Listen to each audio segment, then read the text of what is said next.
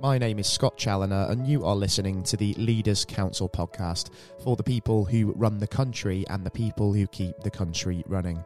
As regular listeners of our programme will know very well, part of our mission here at the Leaders Council is to bring you a variety of distinct perspectives on leadership. And to this end, I'm delighted to welcome Alistair Corrie onto today's show.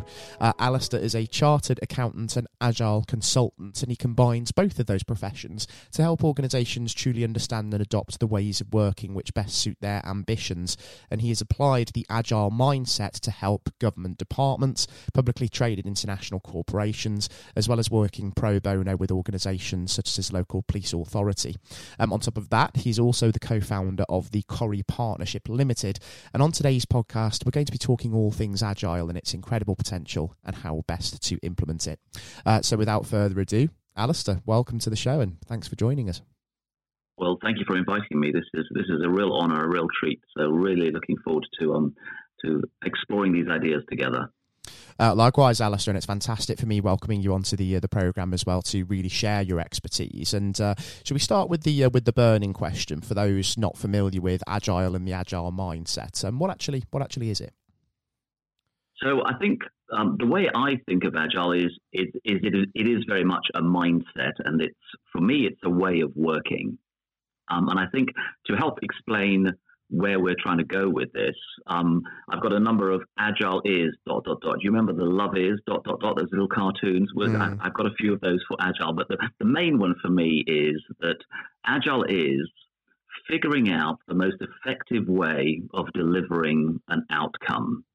And so anything that is getting in the way of that then is could be improved, basically. So if we're figuring out the most effective way of delivering an outcome at any given time, and obviously that changes um, as circumstances around us change, as the people working on the project change, and so on. Um, but constantly keeping in mind, is this the most effective way of delivering an outcome? And therefore, everything that we do is around increasing the speed of the flow of ideas between the brains of the individuals working on the whatever it is that we're working on the project the, the product the deliverable etc hmm. so it's rooted in adaptability then isn't it and we could say that mm. the sort of uh, the inverse to the agile mindset therefore is maybe kind of a more rigid approach Yes, um, I think it's, it's, probably quite an easy way, an easier way to understand what it is by discussing what it isn't. Um, so certainly, uh, what we're looking at is um, the opposite of agile being a bureaucratic mindset or a fixed mindset. Um, uh, so something that is any, anything that is you know stuck sort of stuck in its ways, if you will. Um, and you know we we all know, and with my chartered accountancy background, we know that there is there are good reasons for having go- governance and risk management and all those good things, and and those are still important. But I think as we delve further into agile, the agile ideas, the practices, and the principles, we actually learn that uh, risk management and governance are actually built into agile ways of working if they're done properly. And again, like with most things, um, it is very easy to um, to think we're doing the right thing and get it wrong. A little bit like training, you know, when you're when you're in the gym, you think you're doing the squats right, but actually you're, you're mm. probably about to hurt yourself because your your legs aren't quite in the right place. Which is why we need somebody to to be spotting us and, and helping us with that. And in the context of leadership today, um, why do you feel that the agile mindset is necessary for success? So, uh, uh, the first thing is that um, there is a misconception that uh, because Agile talks about things like self organizing teams and autonomous working and, and all of those good things, because of that, there is a misconception that agility is not required um, to make Agile work. In fact, it's the exact opposite. You actually need to create the right environment for agility to work. If we are talking about freeing people's minds to be able to solve problems, to innovate, to move things forward at an ever faster rate. One thing that we need to make sure of is that we're in the right psychological space to do all that. And that ultimately comes to it, the, it's the leadership that creates the culture. Um, and so leadership is absolutely critical to that. And there is in my mind, there is the right type of leadership and the wrong type of leadership for um, for agile to work mm. or not to work. And uh, what would you say, sort of, the hallmarks of the right and wrong of those forms of leadership are then, just for those leaders that might be tuning into this? Yeah. So, so I think very simply, most leaders today have probably they've probably read all the books and they've probably attended most of the seminars or most of the uh, workshops and, and got the certifications in the right type, or what I call the right type of leadership. So we're talking about an emotionally intelligent um, servant leadership. We're talking about the type of leadership that is um, mentoring um, and coaching the the um, their colleagues rather than trying to control them, trying to, you know, sort of beat them up and, and get them to stick to a plan and so on. So it's it's moving away from the bureaucratic command and control leadership to a um, you know, a what I, I, call it modern leadership to try and encompass everything. But if you think about emotional intelligence, servant leadership, enabling leadership, all those words, they kind of help describe what we're looking for. And would you say there are any sort of common traps that business leaders and entrepreneurs can fall into that may be sort of an impediment to sort of implementing the agile mindset to its full potential? I think there are. I think with um, with just humans generally, we we we fall into certain we fall into certain traps, certain assumptions. Um, the, there's an assumption that um, the, the, leaders are the ones with the information and the knowledge and the know-how, um, and the doers should just be doing what they're told.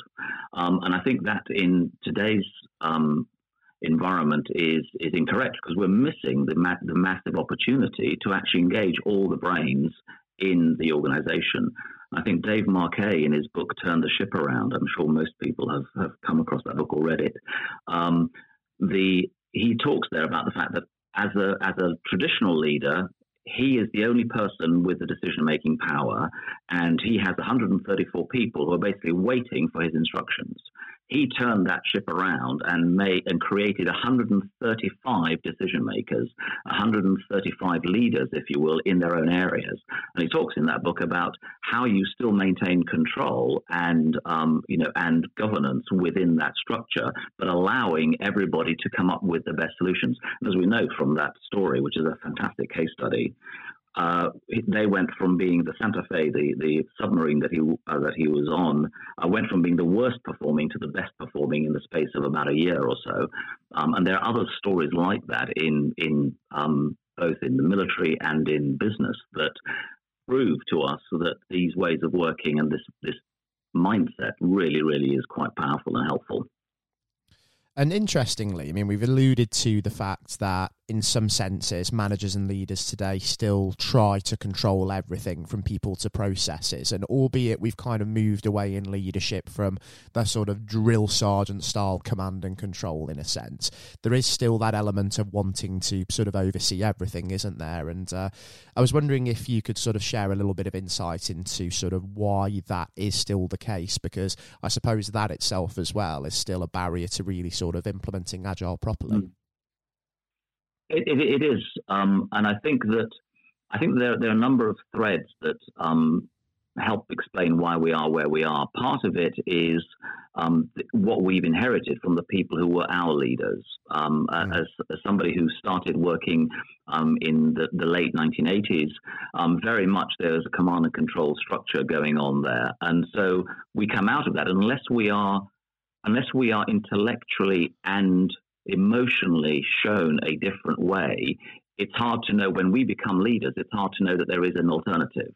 And although we are constantly hankering after a better way, and we, we read Stephen Covey and so on, and we go, yes, yes, I wish we could do it that way, ultimately, the, the culture of the organizations that we work for drag us back um, into that. So I think part of it is just our history. And I think, um, and part of it also is, in some cases, is personality styles.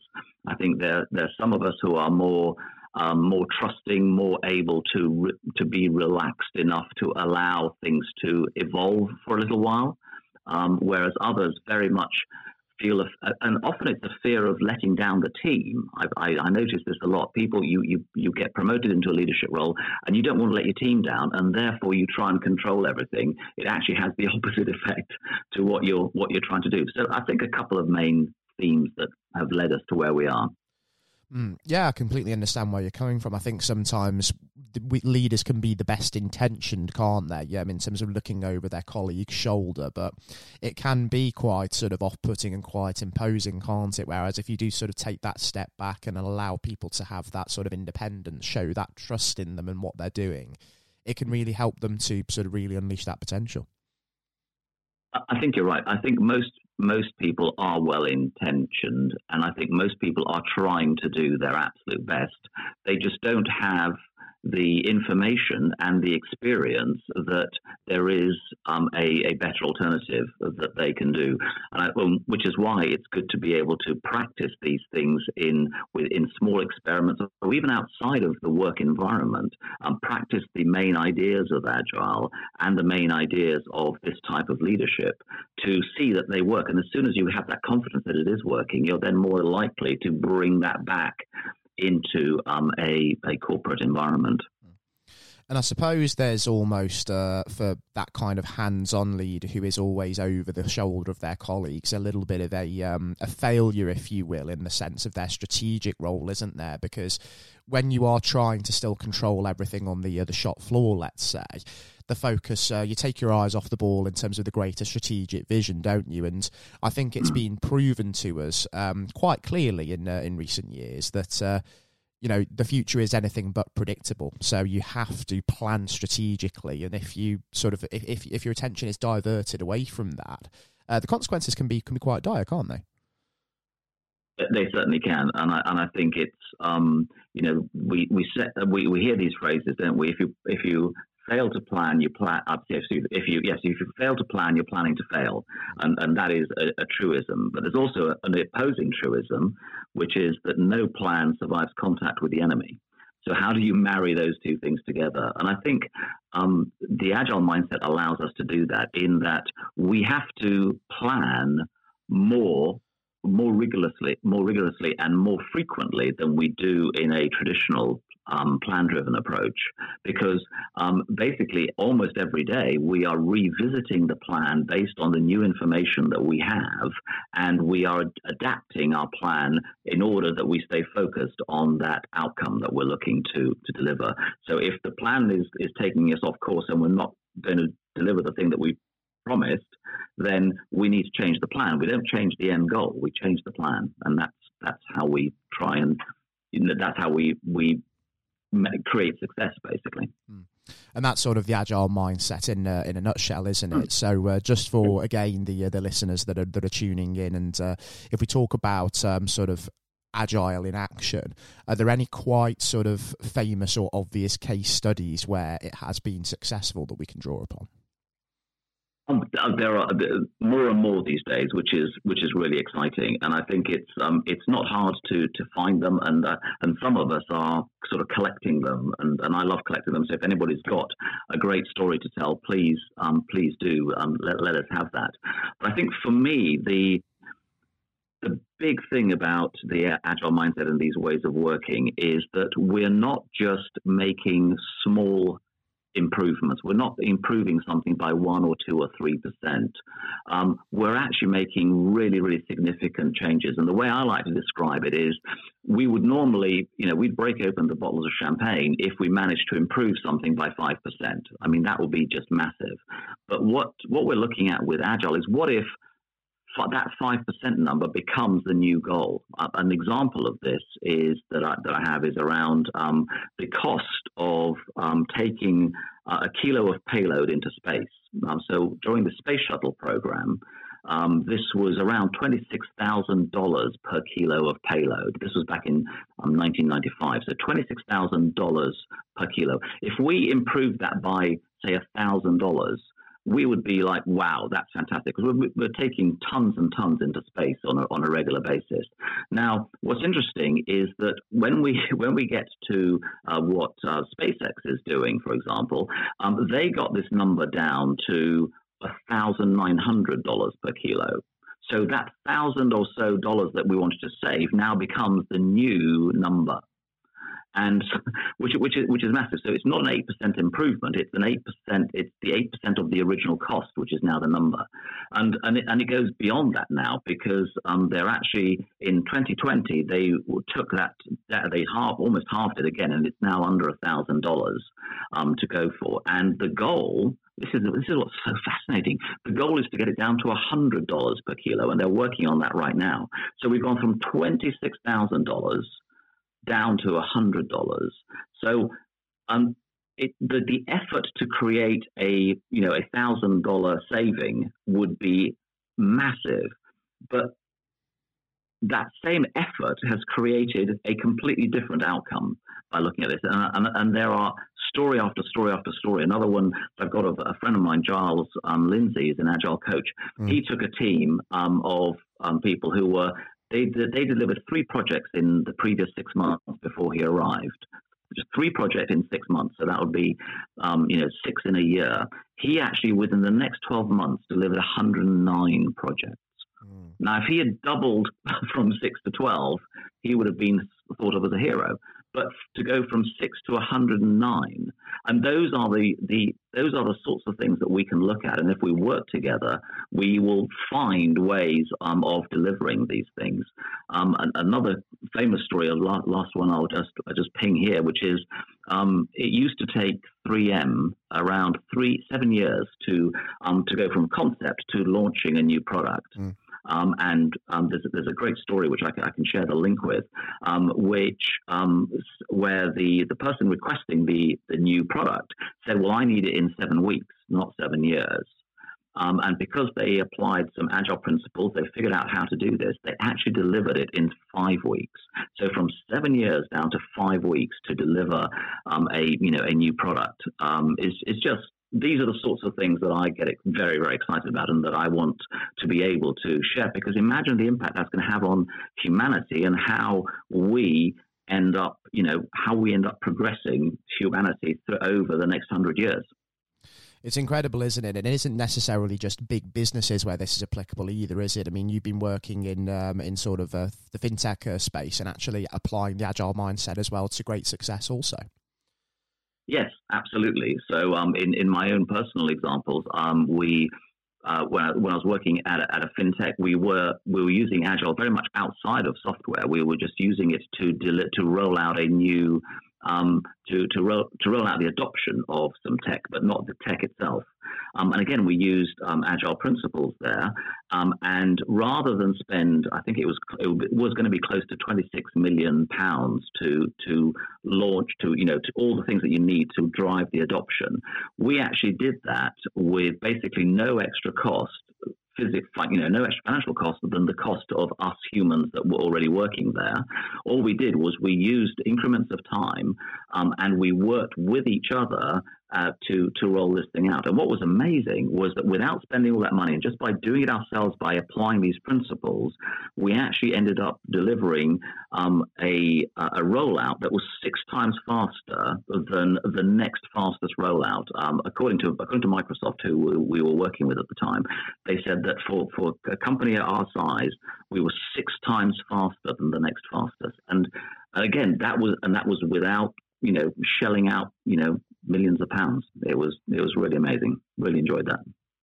Absolutely amazing. Some of the uh, you know the impact that the uh, the agile mindset can have when implemented properly. And um, I suppose mm-hmm. again, um, just in light of the uh, the listeners that are tuning in, what practical steps can we actually take to sort of move toward the agile mindset away from that more sort of bureaucratic one that we've uh, that we've already talked about? Mm. So I think the uh, there, there, are a number of ways to approach this. Um, so there are um, there are eight main ideas of agile, and we can we can focus on those. I think as a starting point.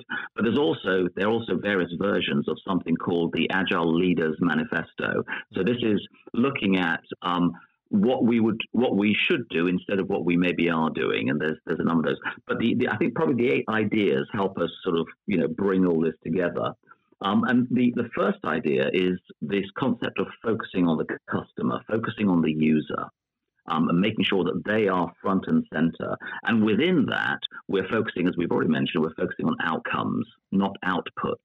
So it's not about delivering. I, I, use in sporting analogy, we're in the middle of the World Cup, so this makes sense. Um, scoring a goal is an output. Winning the game is an outcome. Mm. You can score a lot of goals and still lose the game.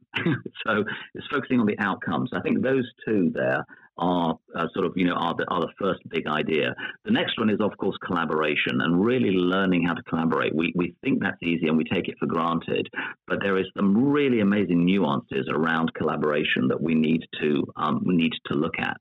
And the, the purpose of that collaboration is to deliver value now. So um, you want to deliver something of value to the customer every iteration. We, we love uh, working in small, um, contained amount periods of time. And after every period of time, whatever that is, whether it's an hour or two weeks or a month, we want to be delivering something of value that the customer can look at and then can can review and, and discuss with us. The, the, the next thing, of course, is adaptability. We've touched on that one already. We need to then be adaptable to the information that's coming back, but we need to make sure that we change our plans based on evidence. Um, that, that's principle number or idea number five. Make sure that we're using hard evidence, real data to help us to understand where we're going and what we're doing um, and so on. And if you, think of a spaceship, uh, we've just you know just landed back from our, our trip around the moon, right? Um, but a spaceship as I'm told, I'm, I'm not, a, not an expert, but I'm told that a spaceship is almost permanently off course. But constantly using feedback and evidence, it is basically getting itself back on course by making minor little adjustments along the way. Um, the sixth idea then is transparency. Um, I think that kind of is self evident, but it's really interesting how hard it is for us to be transparent because it, it requires trust. Uh, and point number seven then is simplicity. How simple can we make this to, um, can we explain our ideas simply can we um, can other people explain it back to us and on to other people as well? And that, that's how you move away from being a command and control leader is when you see your ideas moving through an organization without you doing the explaining. And, and so simplicity is really really important there. And we've touched on modern leadership um, already. So this this idea of creating the right psychologically safe environment for all the brains that we've we spent all this money hiring these best brains in the world. We always pride ourselves on hiring the best, and we do. But and then we do the wrong thing in terms of controlling those brains and doing things which get in the way of their of their thinking capacity. So modern leadership is number eight. Mm. In that. Yeah, fantastic, and um, I think it's important as well um, with the anecdote of the uh, the spaceship that we talked about just now. I mean, does that sort of allude to the need for a little bit of almost a uh, a coaching element to uh, to leadership as well, in the sense that you know those in um, sort of you know control on the ground, they are helping guide the ship on course because it's slightly off course throughout the entirety of the time and it's correcting itself along the way. Um, but they still trust those who are on board to do the job as well. So that's kind of the perfect anecdote, isn't it? I think I think that's a really good development of that anecdote, absolutely. And I think it and, and coaching is vitally important. And, I, and, and I'm one who has resisted um, coaching and being coached for a very very long time. I, hopefully, I'm over that now. But but I it was always kind of like that feels like a waste of money. That feels like I'm I'm bringing somebody in who doesn't know what I know, so how can they possibly help me, um, and so on. But just having somebody who can observe, and, I, and I, I'm always impressed with tennis players, how they will have coaches who can never do what they can do, the tennis players can do, but they are invaluable to the overall success of what's going on because they can see things that we can't see when we're you know when we're in the middle of it we we can't see it. And so vitally important i think to have somebody it's not it's not about you know holding your hand 24/7 but having being able to check in with somebody say once a week once a fortnight or something and and talk through the things and and figure things out together um, and bring a different perspective i think is is really really helpful. So uh, yeah i definitely would agree with that it's almost like um, being in the gym, isn't it? Something that we talked about um, as well already, in the sense that you might be thinking you're doing the squat absolutely right in your own head, but then as soon as somebody looks at you in the form that you have, they might have one or two things to uh, to pick at that you can use to improve. I, I, uh, that happened to me just today. This morning, I was in the gym today, and uh, I've been doing squats for you know forever, and um, and, and still um, bless him, Lee goes, uh, could you just hold, could you put your feet just a little bit wider apart? There you go. Now you've got it. And of course, I can't see myself doing it because I'm not doing it in the mirror. So, mm. so it, it, doesn't matter. I think the, um, yeah, the, the, story of the skiing, I don't know if I've shared this one with you. Um, I've, I've, been skiing now for 14 years. Um, and um, it's quite embarrassing really because I just, I felt epic. I've always felt like I know what I'm doing. Um, I know, and I and I can cope with most things, and I, I enjoy black runs and all those things. And I just think, oh yes, you know. And then, and I'm normally carrying the GoPro, so I, you know, I'm videoing everything else, and I'm videoing other people skiing, and I'm going like, yes, I must look like that. They look awesome. And one day recently, my wife um, said, "Can I can I play with the GoPro a bit?" And I said, "Yeah, sure, that'd be great."